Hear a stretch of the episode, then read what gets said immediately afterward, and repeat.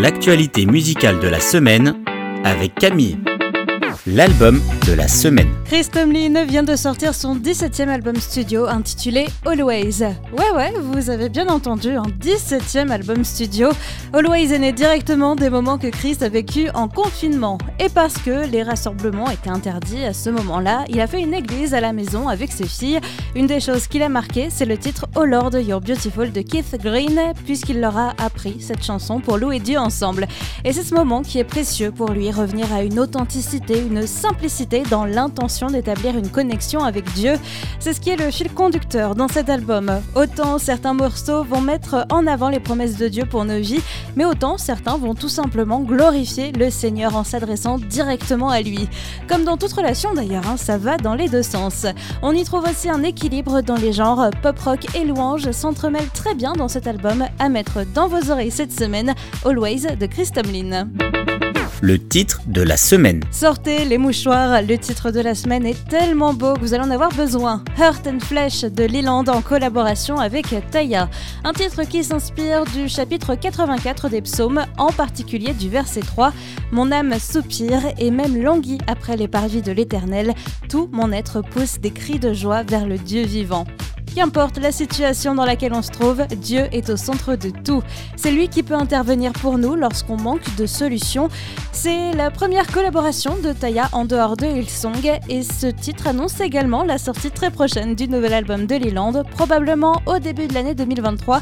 C'est presque un coup de cœur cette semaine pour notre titre de la semaine. C'est très très beau et c'est le dernier single de Leland avec Taya, Earth and Flesh le coup de cœur de la semaine. Changement complet d'ambiance, mon coup de cœur est signé par Gable Price and Friends cette semaine, Brother Jack. Et pour comprendre un peu l'origine de ce morceau, il faut plonger dans l'histoire familiale du chanteur et leader Gable Price.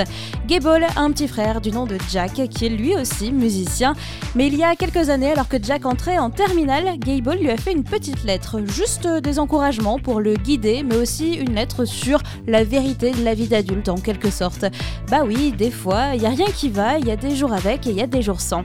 Les conseils de Gable qui sont encore plus importants que de faire son lit le matin, hein, oui oui, véridique, hein, c'est dans les paroles, c'est Keep your head straight, hopes up, heart right. En français, garde la tête droite, espère toujours le meilleur et aie un cœur au bon endroit. En gros, tout ira bien pour toi, je suis là, Dieu est là pour toi.